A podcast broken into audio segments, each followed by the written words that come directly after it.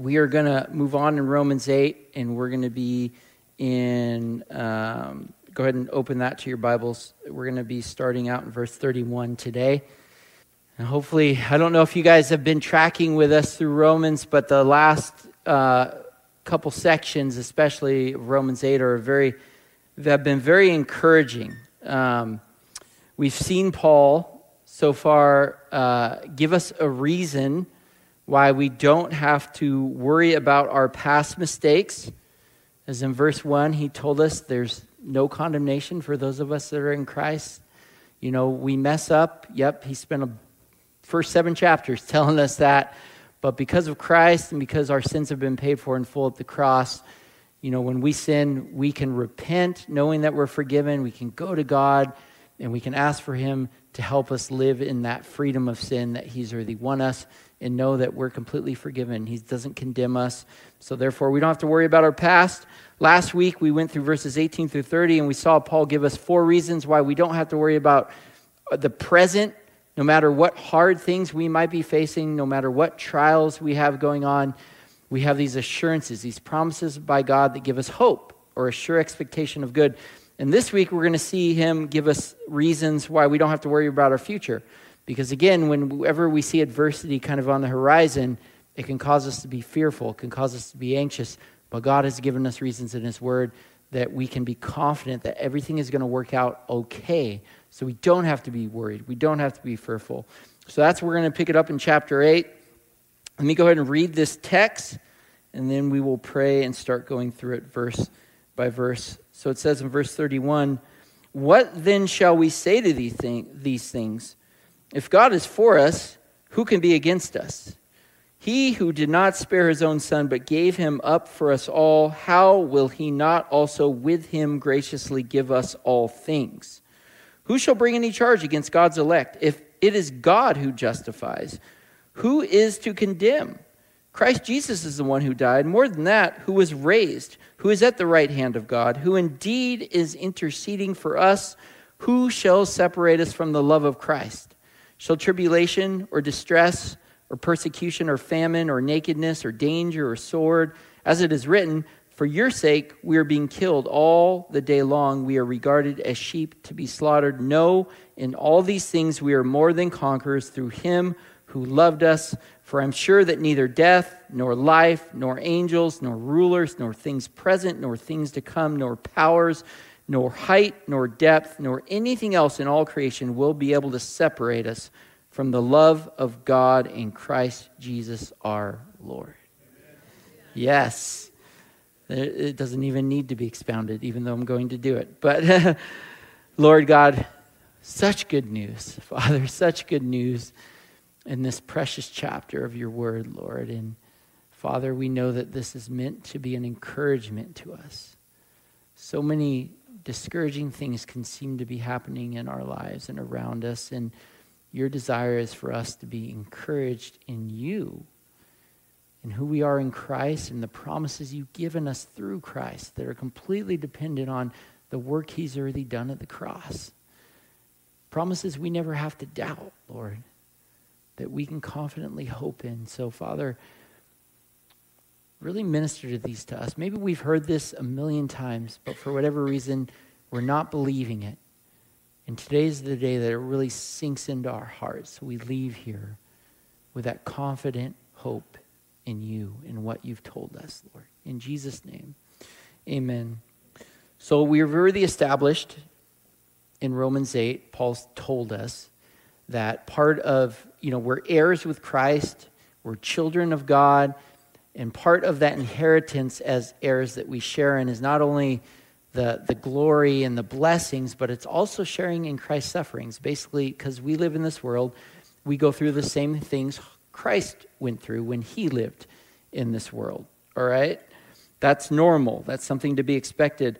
But no matter how hard something is, we're giving all the we're being given all these reasons by Paul or by God through Paul, through his word, to be hopeful in the hardest of situations. And today we're going to continue to have three, see Paul give us three reasons that God gives us in his word to be hopeful or have confident expectation that everything's going to be all right, no matter what hard thing you're, you're facing, that, that you're seeing out there in the future, okay? And the first reason that I want you to note that through your faith in Jesus, you can't lose, okay? Through your faith in Jesus, you can't lose. Paul goes on to say in verse 31 What then shall we say to these things? If God is for us, who can be against us? Now, even though God has every reason to be against us because of our sin, Paul has told us here in Romans, in these first eight chapters, that that is not the case.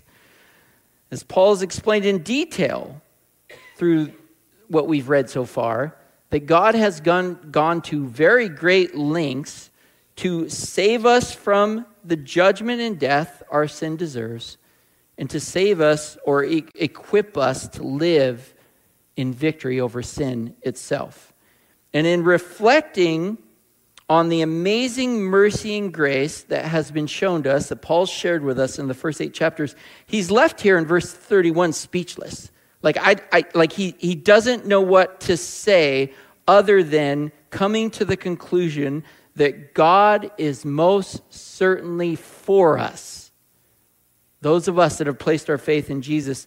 And hopefully, if you've come, you've read this before, you've been coming to the studies and you've been hearing these, these promises and you've, hear, you've heard of all God's done for you despite your sinfulness, you believe that same conclusion.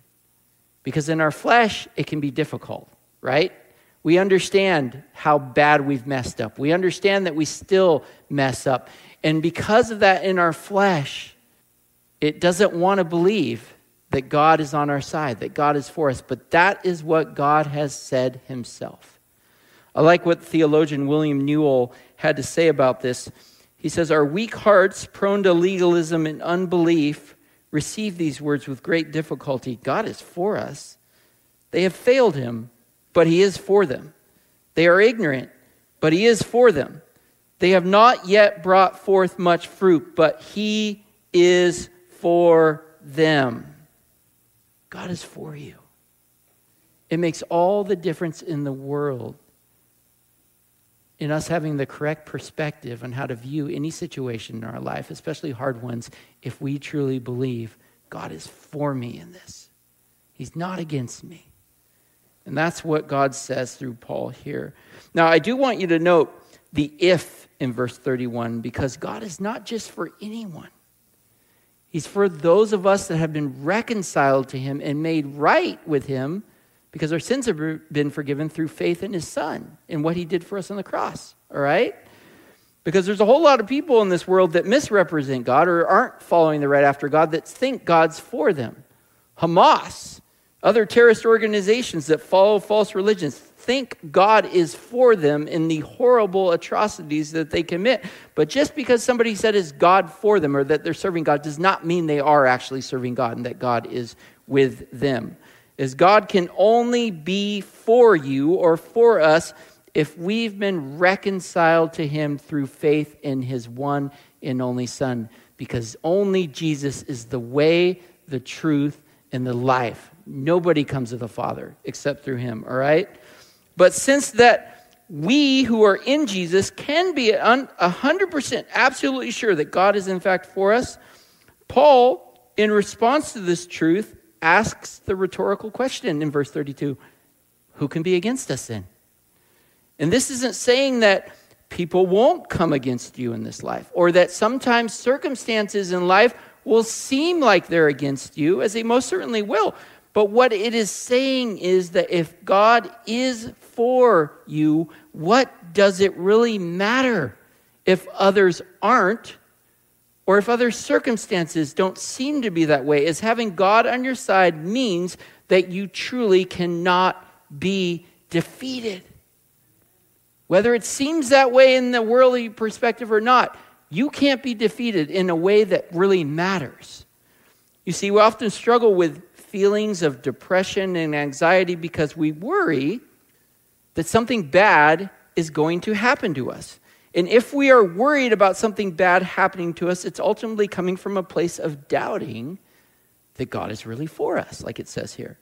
And this often is caused by thinking that we deserve some sort of punishment because of our failure to be perfectly righteous or because of the ways we've messed up in life. But what John tells you and me in 1 John 4:18 is that such love, and this is the love God has demonstrated for you through letting his son die on the cross to pay the price for your sins. Such love has no fear. Because perfect love expels all fear or takes a reason, all the reason away to be fearful. If we are afraid, it's for fear of punishment. And this shows that we have not fully experienced or fully come to understand his perfect love. You see, our sin deserved punishment. And so when we mess up, we're fearful in some sense or another that we're going to be punished. Something bad's going to happen to us. But since Jesus took all the punishment our sin deserved on the cross, God can truly look at us as already perfect in Jesus, as we previously discussed, and therefore there's no punishment to be had for you anymore in Christ. That is an absolute. And because of that, we have no reason to be fearful in any adversity we face, but rather can be have 100% faith in knowing that God is for us in any given situation. As we learned last week in verse 28, He's working all things for good. Not all things are good, like I said last week, but He's working all things for your good, and you don't have to doubt that. Even if it doesn't appear in our limited understanding that that is how things are going, one day we will always see that proved to be true. And God has already given us all the proof we should need that He is for us, as Paul goes on to tell us in verse 32, because he says, He who did not spare his own son, but gave him up for us all, how will he not also with him graciously give us all things? When it comes time for Christmas, we get multiple gifts for our kids. And we always save the best gift for last. And there's how many of you guys do that? Anyone else do that? You have that big gift. Sometimes you hide it because you know they know what it is, so you don't want them to see it till the very end. But the reason we do that is because if you give them the greatest gift first, they might be disappointed at all the lesser gifts because they'll just pale in comparison to that great that thing that they really want, that thing that you gave them, right? Well, here's the difference with our salvation. God gave you the greatest gift he could, first and foremost, so that anything he did for you after the fact would pale in comparison, or so that you could have confidence in knowing that if he was willing to give you the ultimate gift in sacrificing his son so that your sins could be forgiven at a point when you didn't deserve anything from him, he most certainly is going to be willing to give you the lesser gifts involved with taking care of you daily even in the midst, especially in the midst of anything hard that's going on in your life, now that you're perfect in His eyes. You never have to question what's going on, no matter how bad it might seem, because anything God seemingly takes or withholds from us cannot even come close to comparing everything that you have gained through Him giving you the greatest gift of His Son, Jesus. God has already given you the best thing you could ever receive in giving you his son. And surely, if he's given you the greatest gift, he won't withhold anything else that he knows is good for you in life. The psalmist tells us this in Psalm 84 11. He says, For the Lord God is our sun and our shield the sun being something that, that sustains life in this world, right? So he's the one that sustains us, provides provision, he takes care of us, and the shield is something he used to protect. So God's our sustainer and he's our protector. He goes on to say, He gives us grace or His favor, that's what He shows on you, and glory. The Lord will withhold no good thing from those who do what is right. If it's good for you, God's going to give it to you. Now, sometimes we don't do what's right and we bring unnecessary consequences upon ourselves, but that's not from God. That's why He tells us what to do and what not to do, because He only wants good things for you. But if it's good, it's from God, and He will, will not hold anything that He knows to be good for you. Now, the second reason that we can be hopeful of the future, no matter what difficulty we're facing, is that number two, our status with God is secure. Our status with God is secure. As Paul goes on to say in verses 33 through 34, who shall bring any charge against God's elect? It is God who justifies. Who is to condemn? Christ Jesus is the one who died. More than that, who was raised, who is at the right hand of God, who indeed is interceding for us. Because you are in Christ, God's opinion of you is never going to change. And that opinion is that you are not guilty of any sin. And since God is the only judge that truly matters and has in fact declared you as justified or just as if you had no sin, then who is left to condemn you, as Paul says in verse 33? Now, obviously, this doesn't mean that people won't still try to condemn or be critical of you in life, but God will never be as you're standing with him is secure in Christ. And how he sees you is what matters more so than anyone else in this world. Really, it's all that matters at the end of the day. And it is, in fact, Jesus himself who is at the right hand of God the Father right now in heaven that is interceding for us or that defends us, as Paul says in verse 34, against anyone that would try to condemn you. The Bible telling us in Revelation 12:10 that Satan himself brings accusations against you to God day and night. But when he goes to God and says, "Look at Chris's sin," God says, "I don't know what you're talking about. All I see is my son." That's what he does for every single one of us. When I see my kids through the lens of the unconditional love that I have for them, I only think good thoughts about them. And what I mean by that is that even when they mess up, it doesn't change the fact that I always only want good things for them. I'm always for them, I'm never against them.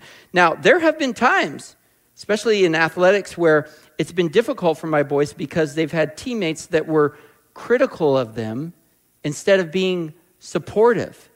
And I always try to be that encouraging voice by telling them the positive things that I see, the good things I see them doing, and exhort them just keep doing your best and try to block out the voices of the critics because at the end of the day, those opinions don't really matter. They don't affect, they don't have to affect you if you don't allow them to. Well, your Father in heaven sees you as perfect through the lens of his Son. And at the end of the day, he only has positive things to say to you through His Word that are meant to encourage you to just keep going. Keep doing your best to follow Him. And even though surely you're going to face critics in this world from time to time, the opinion that matters more so than anyone else's by a long shot is God's. And you can be absolutely confident and secure in how he feels about you. And I'm going to tell you something when we really live in that truth, it frees you from so much discouragement and it's like self condemnation and worry. This is a game changer in your life when you realize, okay, I'm good with God. I know how He feels. I'm right before Him and that's all that matters. I remember, and I've used this example before, but when I first started, when I was called to be a pastor and I first started teaching, I was so worried about what other people thought about me that it really made this the most miserable thing that I could imagine. I dreaded, I worried, I was fearful every time I came up here. And God had to teach me like something that I, I, I, would say I believed in my head, but I didn't really believe it in my heart because I remember him ministering to me one day and saying, if it's really about my glory, because I would say that, oh God, I'm about your glory. I don't want any glory for myself. But I remember him asking me the question if it's about my glory, why does it matter what anyone else thinks about you? As long as you're glorifying me, as long as you're teaching my word right, as long as you're representing me right, what, what does it matter? what they think about you. And for whatever reason, that's what it took. And all of a sudden, the thing that felt like death every time I came up here, all of a sudden brought life. It was the most exciting thing I could ever be doing. It was the thing I was looking forward to because that weight of worrying about what other people thought and said was gone because ultimately I knew what God thought. I can be sure of that. I knew how He felt about me. And so this is one of those truths that we need to find our security in. So much confusion today in the world, especially with our youth. The world telling them, oh, find your, find your identity and your security and your, your sexuality or your gender. Well, this gender doesn't work, so I'm going to go to this gender. Or in being an animal. What, there's all this weirdness, and it's all from the enemy. And it's, I'm not saying it to make joke because it's all from the enemy to get them to a place where they're miserable. And because they, are not going to find their security in these things. They're going to find their security in the God that loves them and made them perfect and made them wonderful and has these great plans for them. And, and He's right there. That's the importance of the Good News Club. And anything else ministering to our kids and introducing them to the one they can find their security and identity because despite what their friends think despite what anyone else thinks they can know god loves them. They can know god thinks the world of them and find security in that. Amen? Now the third reason third and final reason we can be hopeful of the future no matter what trial we're in is that god's love for us is never ending God's love for us is never ending. Paul goes on to say in verses 35 through 39 Who shall separate us from the love of Christ? Shall tribulation or distress or persecution or famine or nakedness, the idea of being too poor to buy any clothing, or danger or sword, the idea of being execution? As it is written, For your sake we are being killed all day long. We are regarded as sheep to be slaughtered. No, in all these things we are more than conquerors through him who loved us. For I'm sure that neither death, nor life, nor angels, nor rulers, or the idea is demons, nor things present, nor things to come, nor powers, like the powers of hell, nor height, nor depth, nor anything else in all creation will be able to separate us from the love of God in Christ Jesus our Lord.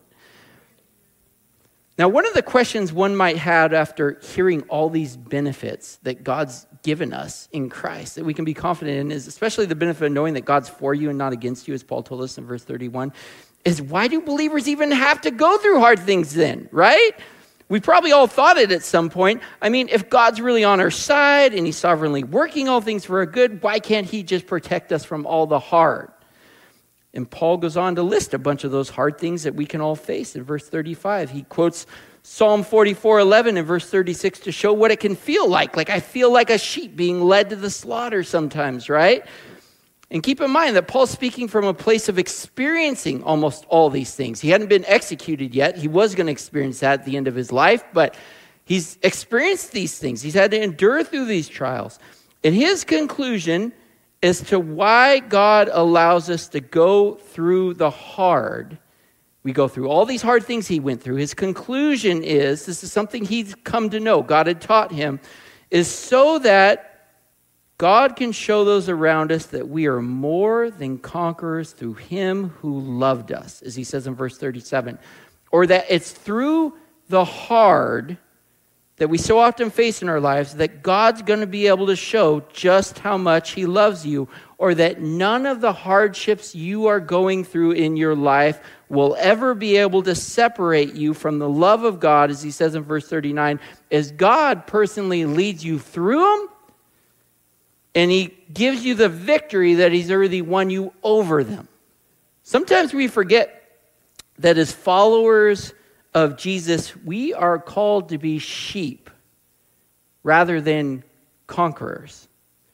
See, someone whose aim is to conquer often comes out flexing their muscles and swinging when they're faced with some sort of adversity in their life, trying to win the victory, trying to overcome in their own power, which is quite the opposite of how a sheep reacts to adversity. Our goal as believers is never to try to conquer the hard in our lives, in our own power and understanding. And the reality is, if you've tried to do that, you've probably experienced the frustration and disappointment that often comes with trying to overcome adversity in your own strength. And the results won't nearly be as great as they will be if we instead look to the Lord as our shepherd to guide us through the adversity we so often face. In Psalm 23, if you haven't read it, is a perfect picture of what it looks like to instead go to our shepherd in the midst of difficulty and let him lead us through it. I'm going to read through it here briefly because it gives us this perfect picture of what we're to do, looking to Jesus to be our shepherd in the midst of hard things that we face in life. This being a psalm written by David when he was going through something very hard, says in verse 1 The Lord is my shepherd, I shall not want. He makes me lie down in green pastures. He leads me beside still waters.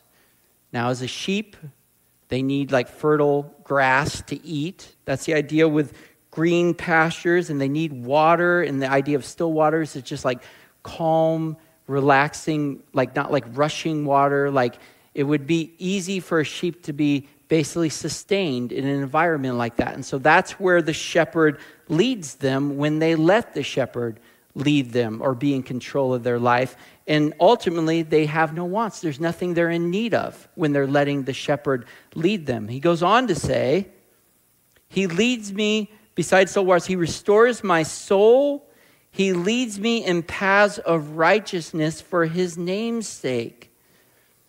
Sometimes our soul's in turmoil when we're facing hard things.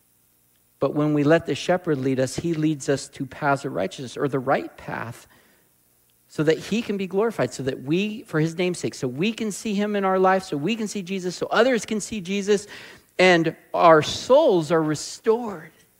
That weariness, that brokenness is fixed because we're relying on the shepherd instead of us in our own understanding. He says, Even though I walk through the valley of the shadow of death, this being a trial that apparently had the potential to kill him, he says, I'll fear no evil, for you are with me. Your rod and your staff, they comfort me. Note the reason he wasn't fearful was because who was with him? The Lord. The rod and staff being something a shepherd would carry. One of them was for protection, to fight off any animals that would want to kill the sheep. The other one was something to guide the sheep, to keep them on the right path. So for David, when he let the Lord be his shepherd, be the one leading him and guiding him and protecting him, says here he had nothing to fear. Goes on to say, You prepare a table before me in the presence of my enemies. You anoint my head with oil, my cup overflows. He gives this picture of how when the Lord was his shepherd, when he was letting him lead him through this trial, it was like he could relax as if he was at like a meal, just having fellowship, being blessed and enjoying himself. Because the shepherd had the situation under control. He goes on to say, Surely goodness and mercy shall follow me all the days of my life, and I shall dwell in the house of the Lord forever.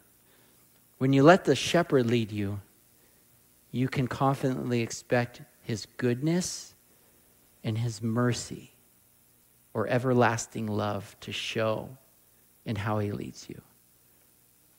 And that made David never want to leave him, to always be in this house. That's what it looks like to let the Lord lead us. Instead of being conquerors, we're called to be more than conquerors in verse 37. The big difference being that instead of trying to fight for victory yourself, we fight from the victory, Jesus says the one over us. You see all these instances in Scripture where there's a battle in front of God's people and they do the right thing. They go to God instead of taking care of it himself. And what does God do? He says, we sang about it earlier in that song, the battle belongs to the Lord. Trust me, don't worry, don't be afraid. You're not even going to have to lift a finger. I'm going to go ahead of you. I'm going to fight the battle. I'm going to give you victory. Because we are in Christ, we are in fact guaranteed to overcome any hardship we face in this world from the moment you're saved to the moment you see Jesus face to face. And again, this is accomplished by us con- not conquering anything in our own power, but rather, number one, by the great power of God, His Holy Spirit giving you power to endure and persevere as He takes care of the situation for you. Also, secondly, by the great motivation God's given you, because He's given us all these promises to keep going forward, to keep trusting Him, and that in the hard, He's going to use it to make you more like Jesus, where you're better off. And He's going to show Himself to others so that you have the opportunity to tell them about Him and they can get saved and have the same hope as you. Thirdly, by this great victory that God's already promised us that assures us that nothing of any value can be taken from you in this life. You've already been given every spiritual blessing through Jesus, and nothing can change that. So even though it seems like, oh, I could lose this, and this, this would be devastating, God says, no. You cannot lose anything of any eternal value. It may hurt for a second, but in the light of eternity, you're going to get so much more. I promise you that. And fourthly, Another way we conquer is because this great love that God not only shows us in the midst of our hard things, where we feel his closeness to us, he reveals himself to us, but also he shows that great love through us that can conquer and overcome the worst of our enemies and change them to be our brothers and sisters in Christ. Daniel 3, we see a great example of what it looks like to be more than conquerors. Hopefully, you're familiar with the story. You can read it later. We don't really have time. But Shadrach, Meshach, and Abednego, these three followers of God, they're presented with this requirement to go worship this statue, worship this false idol, which was not allowed by God. And Nebuchadnezzar basically says, You're going to do this, or I'm going to throw you in the fiery furnace, right? And without putting up any sort of fight, they didn't try to conquer him in their own power, but they just said, No, we're not going to disobey God's word. You can do what you want with us. Our God's able to save us if he wants, and even if he doesn't, doesn't really matter. We trust him. So they're thrown in the fire, and what very much appeared, they appeared to be like sheep being led to the slaughter. Instead of the slaughter, what happens is the people they're witnessing this get to see their Savior and their shepherd. Because in the midst of that trial, Nebuchadnezzar not only gets to see God protect them from that fire and keeping them alive in the midst of it, but Nebuchadnezzar gets to see the Lord himself being in that fire with them. Daniel 3:25 tells us Nebuchadnezzar basically saw firsthand that nothing nothing could separate God's people from him and his love for them. And like Shadrach, Meshach, and Abednego, if you choose to trust God in the Word, in His Word, and what He's promised you in the midst of any hard you're going through, instead of trying to conquer it yourself, God will not only protect and deliver you as He sees you through the adversity, which isn't always going to mean taking it away, all right? Understand that.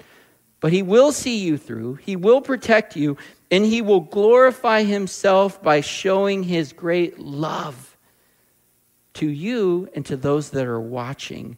So, like Nebuchadnezzar, they're only left saying, as he says in verse, starting in verse 28, Praise to the God of Shadrach, Meshach, and Abednego. He sent his angel to rescue his servants who trusted in him. They defied the king's command and were willing to die rather than serve or worship any God except their own God. Therefore, I make this decree if any people whatever their race or nation of language speak a word against the God of Shadrach, Meshach, and Abednego, they will be torn limb from limb, and their houses will be turned into heaps of rubble. There is no other God who can rescue like this. Them letting God fight the battle for him, that's what it resulted in. Nobody watching could deny how real he was. Amen. Jesus is our example in his first coming in what we're called to be. We're not called to be conquerors, we're called to be sheep. Jesus did not come as a conquering king, he came as a lamb, a spotless lamb that willingly gave his life so that we could be saved.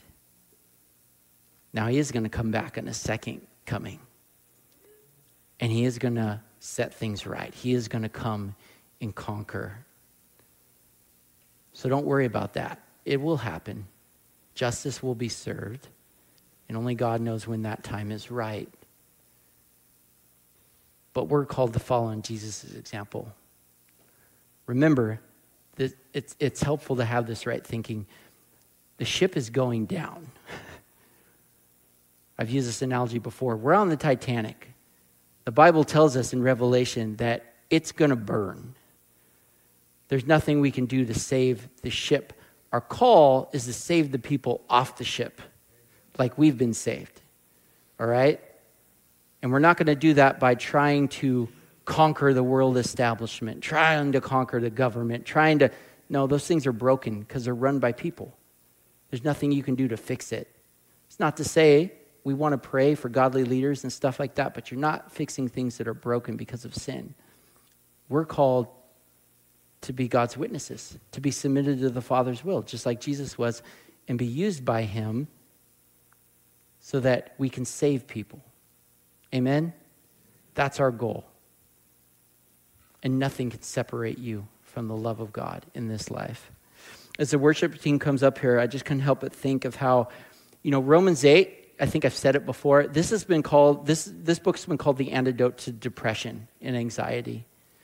Because really, when it comes down to it, if a person's dealing with those conditions, it's often due to one of the following reasons. Either A, they're haunted by their past, B, they're worried about their future, or C, they're weighed down by something going on in the present. And Paul addresses every single one of those situations in this chapter as he says, You don't got to worry about your past because there's no condemnation in Christ. He also says, You don't have to worry about the present because there's no defeat in Jesus since God is working everything for your good. And today, as we've heard, you don't got to worry about the future because no matter what happens, nothing will ever separate you from God's love. And when we truly come to believe those truths, when they're not just in our head, when we're living with those truths in our heart in faith, we're left like Paul in Romans 8:31 and all we can say is what do we say to these things? If God's for us, who can be against us? If God is for me, that's all that matters. That's why I can keep going. That's why I'm gonna, I'm, I'm gonna stay in the house of the Lord like David. I'm gonna follow him. I'm gonna let him be my shepherd. I'm, gonna, I'm just gonna seek him and watch him show his love. I'm gonna seek him. I'm gonna, I'm gonna live in the victory he's already promised because I can't be beaten because of him. I'm going to live in the security of who He says I am. Doesn't matter what anyone else thinks. Doesn't matter how many likes I have on social media. Doesn't matter. This is what God says. He's pleased with me. He calls me a friend.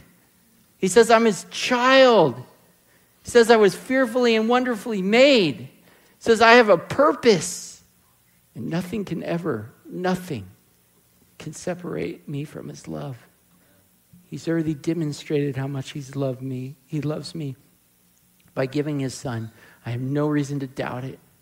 We're coming into a time of thanksgiving, guys. God's given us so many reasons to be thankful. I encourage you guys just in this last week, this next week, take some time just to praise the Lord. Give him thanks. Maybe it's in your car, maybe it's in the shower, maybe it's early in the morning during your quiet time. But just be intentional. Start praising God. Think of things to give Him thanks for. Think of for my spouse. Think of for my kids. Think of for my salvation. Think of for my job. Just, and that list will keep growing, and it'll change your attitude. You'll see God's goodness. You see you have every reason to be hopeful, no matter what you might be facing. God will continue to show his goodness to you. Amen. And maybe next week you want to come back and share that with us during the times we have giving testimonies of things we're thankful for. So, what we're going to do right now, I'm going to encourage you guys, we're going to have communion open, and you're going to come up here during this song of praise that we're singing and, and help yourself to the communion elements. The cross is the reason we can absolutely be sure what in here is true for us. That we never have to doubt God's faithfulness because it's all dependent on what Jesus has already done, not what how you're doing.